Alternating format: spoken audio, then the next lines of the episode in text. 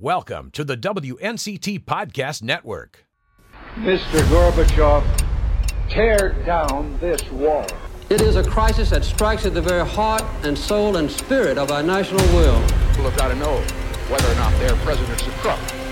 Well, I'm not a crook. And so, my fellow Americans, ask not what your country can do for you. Ask what you can do for your country. Hello, everyone, and thank you for tuning in to this um, episode of What the Politics. I have Emily with me and a recurring guest, Dr. Peter Francia from ECU. And so today's topic is going to be about current events. But before we get into our topic, there is a video element to this podcast recording. If you're listening to this, you can watch the video element at WNCT.com. So now let's get right into our topic current events we left Afghanistan, troops left Afghanistan, United States left Afghanistan officially last night, which would be August 30th here in the States, but then um, uh, that would meet the Tuesday deadline for, for people in Afghanistan. Let's let's start off with how did we get there? Why did we end up there? Um, Dr. Peter Francia, if you can kind of give us a, a little insight into why we were there in the first place. Well, let me begin by thanking you for having me on. It's always a pleasure to talk to to both to both you and Emily.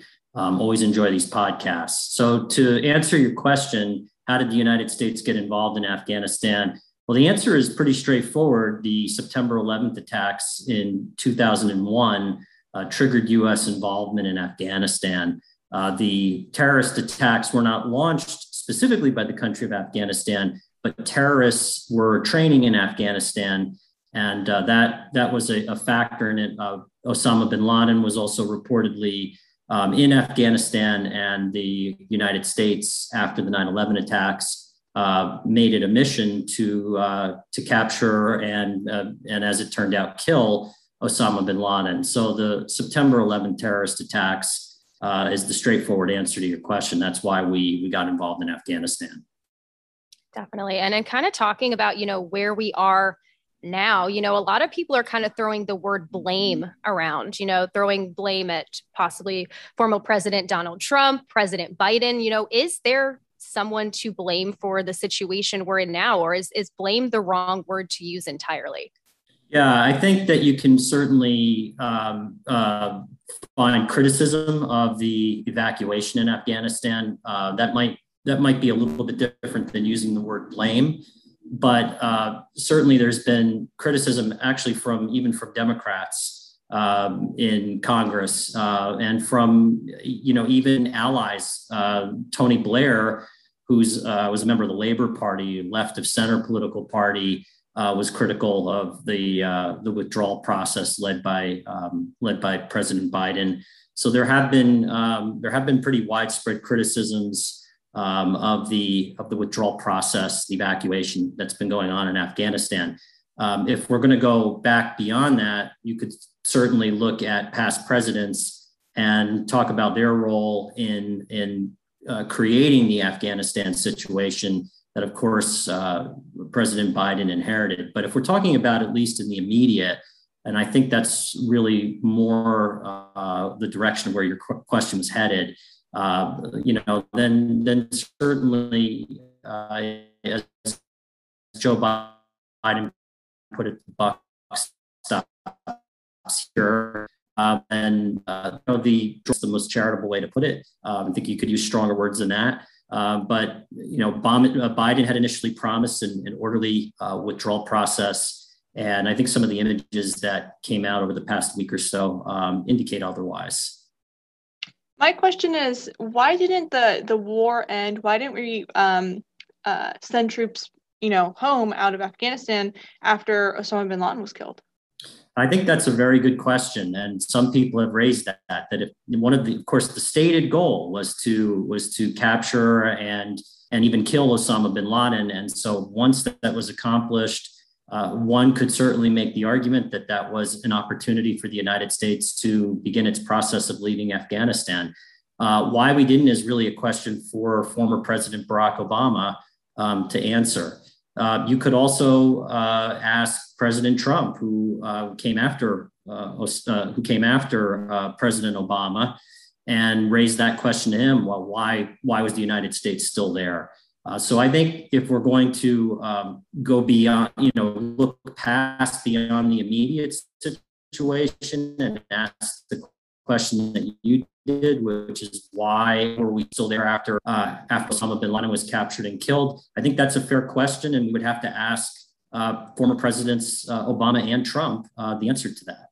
And I'm kind of wondering, you know, I'm sure that there's some Americans obviously very upset about this. You know, why did we stay? You know, why did we use resources, spend money, you know, use the the lives of our troop, our service members, you know, I'm sure there's a lot of people upset about why we didn't leave earlier. So, you know, what do you think is their sentiment behind that? What do you think is, I guess, really, I don't know how to phrase this question the way I'm trying to. Um, I guess you know, yeah. How does their where is their anger really stemming from? Do you think it's it's a justified anger?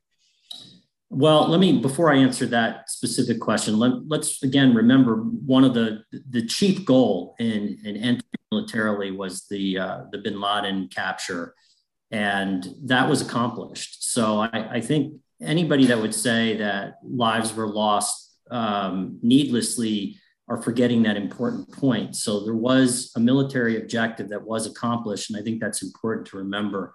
Uh, again, um, I think the, the, fact that the Taliban uh, is back in power. Remember, that was the government that the United States toppled when we first went into Afghanistan. The fact that the Taliban is back in charge of Afghanistan, um, I certain, uh, certainly you can understand why some people would feel because of that uh, that much of the sacrifice that went into this, both in lives lost and, uh, of course, tremendous amount of money that was spent um, by the United States in training um, uh, what is now the former Afghan government um, and supplying uh, weaponry to that government. Um, all of that has been lost, um, and the Taliban is back in power. So certainly from from that side of things, um, I think one could look at it and, and understand why there would be frustration.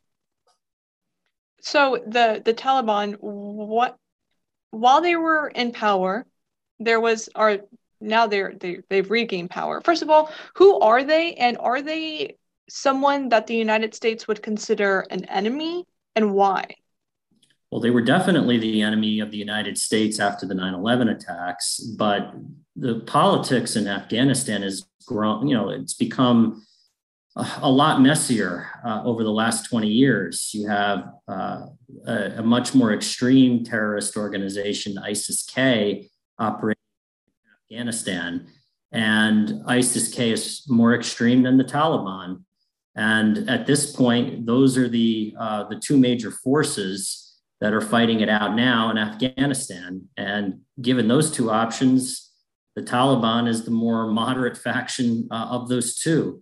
So in 20 years, a lot has changed. I don't think that we would say that the Taliban is an ally of the United States. Uh, although it is worth noting that um, many of the uh, Afghan fighters who would call themselves part of the Taliban today um, were allies of the United States in the 1980s when uh, the United States was aiding uh, Afghan uh, rebels in their fight against the Soviet Union in the 1980s. So the, politics of this region have been messy and complicated uh, going back more than 20 years. We could go all the way back to the 1980s when the United States was covertly um, aiding Afghan rebels in their fight against uh, the Soviet Union and communism. Mm, messing up my mic again with my mute button. Sorry. So, what direction are politics headed in Afghanistan now that the Taliban has, you know, risen up into power? What direction is their politics headed in? Because i look at this as you know i'm i'm scared for women in that country. You know you've already seen reports of women being beaten in the street for not wearing their their head coverings. You know you've seen um, multiple business owners out trying to cover up posters with paint of women with makeup on and things like that. So you know, what do you think? What direction is this headed in? Well, the Taliban government has been under pressure from uh, from other governments. Uh, Turkey, for example, uh, a NATO uh, member uh, and an ally of the United States, has uh, you know been putting at least um, public statements out for more respect for women's rights um, in Afghanistan. Um, I'm, you know, couldn't tell you how much impact that's going to have, but the new government is um, going to be under some pressure from countries from all around that region um, and around the world um, to improve its record on women's rights. If if you're asking my opinion on this, and I should preface by saying, you know, uh, both of you know this, my area of expertise lies more in public opinion and in American elections than it does in foreign policy. Uh, but you know, based on the track record, certainly of the previous Taliban government, um, it, it, certainly um, is cause for great concern for those who are, you know, for anyone concerned about the rights of women in that region. And I think uh, kind of prefacing your area of expertise is a perfect segue to get into what's happening here in the United States and, and especially here in North Carolina. We have a, a Senate election happening in 2022, and, and there's a, a, lot of people are mad at their elected officials uh, at the party in power. Um, which currently is uh, the Biden administration Democrats and then Governor Roy Cooper, uh, Democrat. So, um, how how are these developments looking for specifically, at least in um, North Carolina, for the elected uh, offices coming up? Okay, well, definitely a topic I can speak with a bit more authority on. Uh, elections, midterm elections, have uh, going all the way back to the presidency of Franklin Roosevelt. Midterm elections have always been kind uh, to the party that's uh, out of the White House. So there have been a few exceptions to this. Uh, 2002, for example, was one. The Republican Party actually picked up seats in the midterm uh, even though George W. Bush, a Republican, occupied the White House. Uh, one of the few rare exceptions to that rule. Uh, 1998, Bill Clinton was in his second term, but it was a midterm election, and we saw the Democrats pick up seats uh, in the House of Representatives. Those uh, tend to be rare, rare events when the president's party uh, picks up seats. So, just from a historical perspective, forget everything that's happening right now. If you were just looking at things from a historical uh, perspective, you would look at the situation and say that the Republicans have a very, very good chance uh, of winning back uh, majority control in both the House and the Senate. Of course, the Democrats' margin is, is as thin as it could possibly be in the Senate. Um, the vice president, Kamala Harris, currently breaks any tie votes, and the Senate is divided 50 50. So the Democrats get the 51st vote only because they have uh, the presidency um, and they have the vice president there to, to break the tie. Uh, House of Representatives uh, was a bit of a surprise in the last election. Democrats were confident that they were going to gain seats and add to their majority, and that did not happen. Republicans actually picked up seats uh, despite Joe Biden winning the election. Usually it doesn't happen that way, that uh, there are coattail effects. And when there are coattail effects, the president's party in a presidential election year uh, they tend to win seats. So if you know with Biden's victory, the expectation certainly heading into the election uh, was that Democrats would would pick up seats um, in the House of Representatives. It's strange when that doesn't happen, but it did not in this uh, in 2020, and that narrowed the Democrats' advantage in the House to a very very slim majority. So Republicans enter in 2022 with um, with a real opportunity to cut into that slimmed Democratic majority and to overtake it uh, in in 2022. And so there's a real chance, a very real chance, that Republicans will be in the majority after the midterms in both the House and the Senate. And you already, you know, you you told us you do a lot of uh, uh public policy or public opinion, excuse me, and public surveys as well. So, have you done anything kind of uh, up to this point about the 2020 midterm election and and gotten any thoughts from people about you know what they're kind of thinking about this? Well, it's too early right now to be to be polling um, the 2022 elections. Uh, this is a little removed from your question, but uh, we, the, the, Center for Survey Research, will at ECU will be getting involved in the Virginia gubernatorial election shortly after Labor Day. So we'll be back in the field as a center. Uh, that's a little bit different though than what we've been talking about. Uh, but Virginia and New Jersey are two states that have gubernatorial elections in an odd numbered year, which is typically, um, you know, typically a bit strange. We usually do our elections in even numbered years, but there are sometimes places where you have local races in odd numbered years. Uh, and in the case of New Jersey and Virginia, they do their, their gubernatorial elections uh, in odd numbered, odd numbered years. Uh, the Virginia gubernatorial race is not far from North Carolina, of course, and, and it's potentially a close one, uh, at least based on some of the polls that are out there currently. So uh, we're gonna we're gonna dip our toes into those waters soon enough. And um, there's a there's a special recall election for Governor Gavin Newsom and uh, ah yeah that's a good one. I'm glad you that's a good one to bring up. That's right. Um, and that that again, we haven't done any work um, at our center about it, but there has been pretty extensive. There's been a lot of polling on it, and uh, yes, the recall process in California is a very strange one. Uh, there is a sort of an up or down vote on Gavin Newsom, and if the vote is down, then it's the candidate with, and there are just literally a, a ton of them um, on the ballot in California uh, a simple plurality wins. The candidate with the most votes would become the next governor. And the last time that happened, uh, Arnold Schwarzenegger uh, was elected governor in California. Again, we're going back, we're going back about two decades or so now um, to that election. To that election, uh, but that's how Arnold Schwarzenegger got in um, into the uh, governor's mansion in California. Um, the the same process would apply here, and, and Republicans have uh, have a shot at winning the governor's mansion in California. That I think most political observers would tell you would be almost impossible um, in a typical election year. So this is, uh, you know, certainly stay tuned. California, uh, most populous state in the union, and there is also an 88 year old senator, Dianne Feinstein. Uh, and if anything, um, you know, if she were to um, if she were to she were to die in office, and certainly no one's wishing for that to happen. But at 88, it's it's something that um, you know some people have discussed. Um, or if she were you know unable to uh, to to finish the end of her term, um, then a Republican in California, if they were to win the governor's mansion, would be able to appoint the next senator and a Republican governor is going to pick a Republican um, for that Senate seat. Now, that's significant because I mentioned earlier the Senate is 50 to 50 right now. And if you take one Democrat away and put a Republican in, you, you don't have to have a PhD in math to figure that out. That would be 51 to 49 advantage for the Republicans. And all of a sudden, just like that, uh, without even the 2022 elections happening, the Republicans would be in charge of the Senate. So California is significant in, in, in a number of ways. So keep an eye on that as national implications. Definitely. And when it comes to these 2022 midterm elections, you know, obviously the pandemic is going to be a hot button issue. Um, I think this this withdrawal from Afghanistan is going to be a hot button issue. Is there another one that really sticks out in your mind that you think that American voters are going to be focusing on for this election?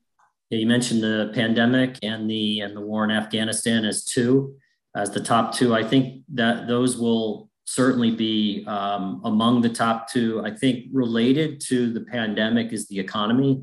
Uh, so it's some sometimes a bit hard to separate those two because the the response to the pandemic obviously has an impact on the economy. So in some sense, that issue is those the economy and the pandemic are tied together. But of course, the pandemic also is an issue about public health, and that is makes it a bit different than just talking about the economy but keep an eye on where the stock market is headed.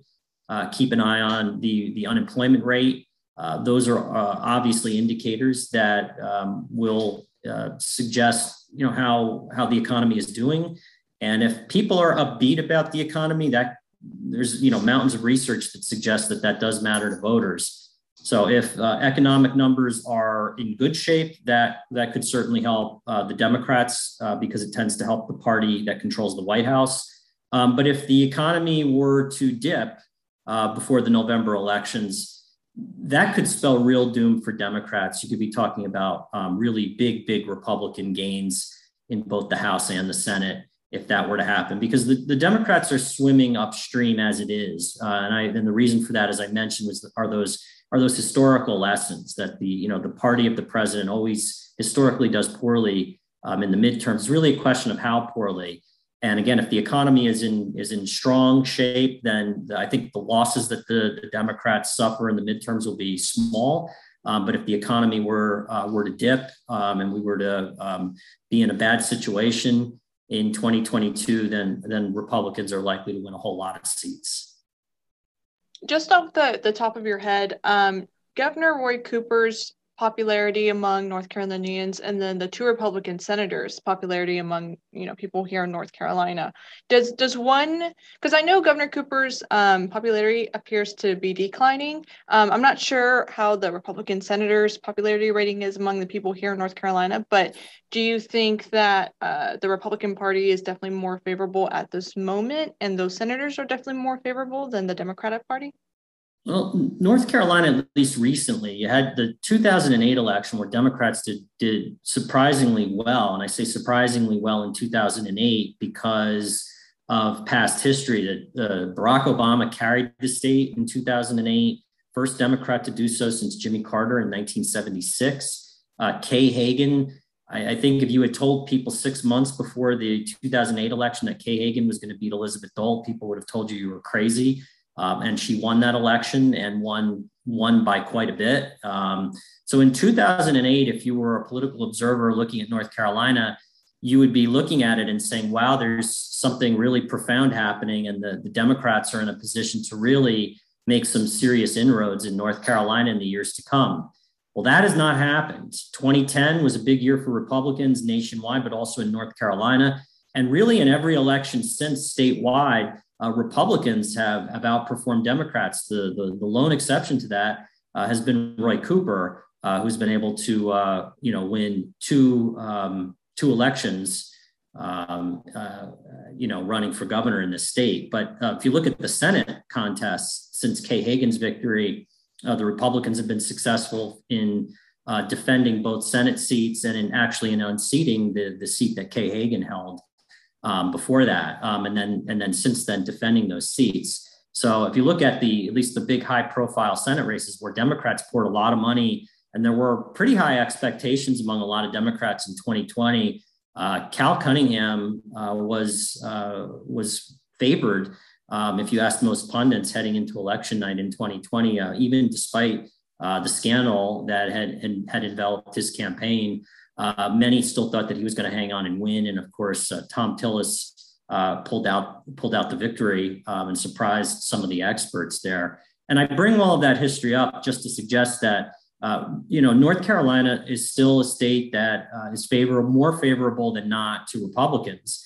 And while Roy Cooper has been able to um, to win as a Democrat, um, despite the facts that I just mentioned, uh, when Roy Cooper's not on the ballot, um, and we're looking at um, a gubernatorial contest, you know, involving um, a different Democrat um, against just about any, you know, um, serious Republican, uh, you would have to say that the that there's an edge for Republicans um, in in that type of generic matchup. And Victoria, I don't know if you have any more questions about the the um, 2022 races, but I wanted to kind of circle back to Afghanistan, if that was okay with you guys. One quick, one quick, uh, one quick addition to uh, one last thing on that um, race that I wanted to mention uh, that I think uh, is important. It's it's very hard to speculate when we don't know who the nominees are yet. So um, circle back to me on uh, you know who's going to win the governor's convention in North Carolina when we know who the nominees are. The, the candidates do matter um, in looking at these um, in looking at these elections. And uh, so to sort of talk about it in a very generic sense right now is a bit hard to do. Um, but again, I would say the, the, the conditions are more favorable than not in a generic matchup for Republicans right now. Okay, so circling back to kind of our previous topic of conversation, I had a few more questions about this, and obviously a lot of this is kind of more guessing and speculation because we don't know what's going to happen in Afghanistan. But I'm curious to know, you know, there's still, I mean, they say it's, they call it the low hundreds. They say there's low hundreds of Americans still in Afghanistan. But, you know, there's been lists sent over of people that they need to still evacuate that are American citizens. But how likely is that that those American citizens are going to be able to safely get out of Afghanistan with this this period gone? I, I, have no way of knowing the answer to that. Uh, certainly, the um, the Biden administration will be working um, um, very hard diplomatically with the Taliban government to ensure their um, their their safe travel back to the United States. Uh, obviously, if that doesn't happen for any reason, um, will be quite a big news story, and it'd be very damaging politically to the Biden administration um, to say nothing of the fact that it would be a horrific tragedy as well, if anything, um, you know, if, if any harm were to be done to American citizens who have not been able to, to leave the country yet. So we'll see what happens, but I, I really don't know enough about, um, and I, I think it would be hard, you'd be hard pressed to get a good answer from that, even from the people who are very close to that situation, um, where they could say with any certainty um, what's going to happen. And this will be my last question. This is about our vice president. Um, her popularity also appears to be declining. Um, I'm not sure when when there was a lot of hope at the beginning of the presidency that she would bring in she would be more left than Biden himself. Um, and I'm not sure exact. Can I just give us an update on how she's doing and how her popularity rating is and, and what her future seems to be um, for the well i would say i would say this about any vice president whether it's kamala harris whether it's uh, you know we could go back and, and talk about virtually any vice president um, uh, from the beginning of uh, you know, public opinion research and polling. And we know that the popularity of the vice president is always tied to the popularity of the president. And joe biden's uh, numbers uh, have declined um, quite a bit over the past month, but certainly since um, this the withdrawal from Afghanistan, we've seen some movement uh, where Biden's disapproval numbers, uh, at least the last time I looked, which was um, um yesterday, uh, Biden's disapproval numbers now are slightly higher than his approval numbers. If you look at the um, at the averages um, across uh, the different polls that are out there, 538.com offers those numbers and disapproval was slightly higher than approval, and that that marks a pretty significant change from where Biden's numbers were um, at, in the early part of the summer. Uh, in the early part of the summer, uh, Biden's approval numbers were uh, ahead of his disapproval numbers, you know, in the neighborhood of about 10 percentage points or so. Um, I'm, I'm sort of rounding there, uh, but but you know, uh, he was above water. Um, and now um, disapproval has creeped up above. And I mention all of that because uh, Kamala Harris's popularity is is entwined with uh, with Joe Biden's presidency. So if you look at Biden's numbers and you see them dropping, um, you can almost rest assured that the approval numbers for the vice president are going to drop with that.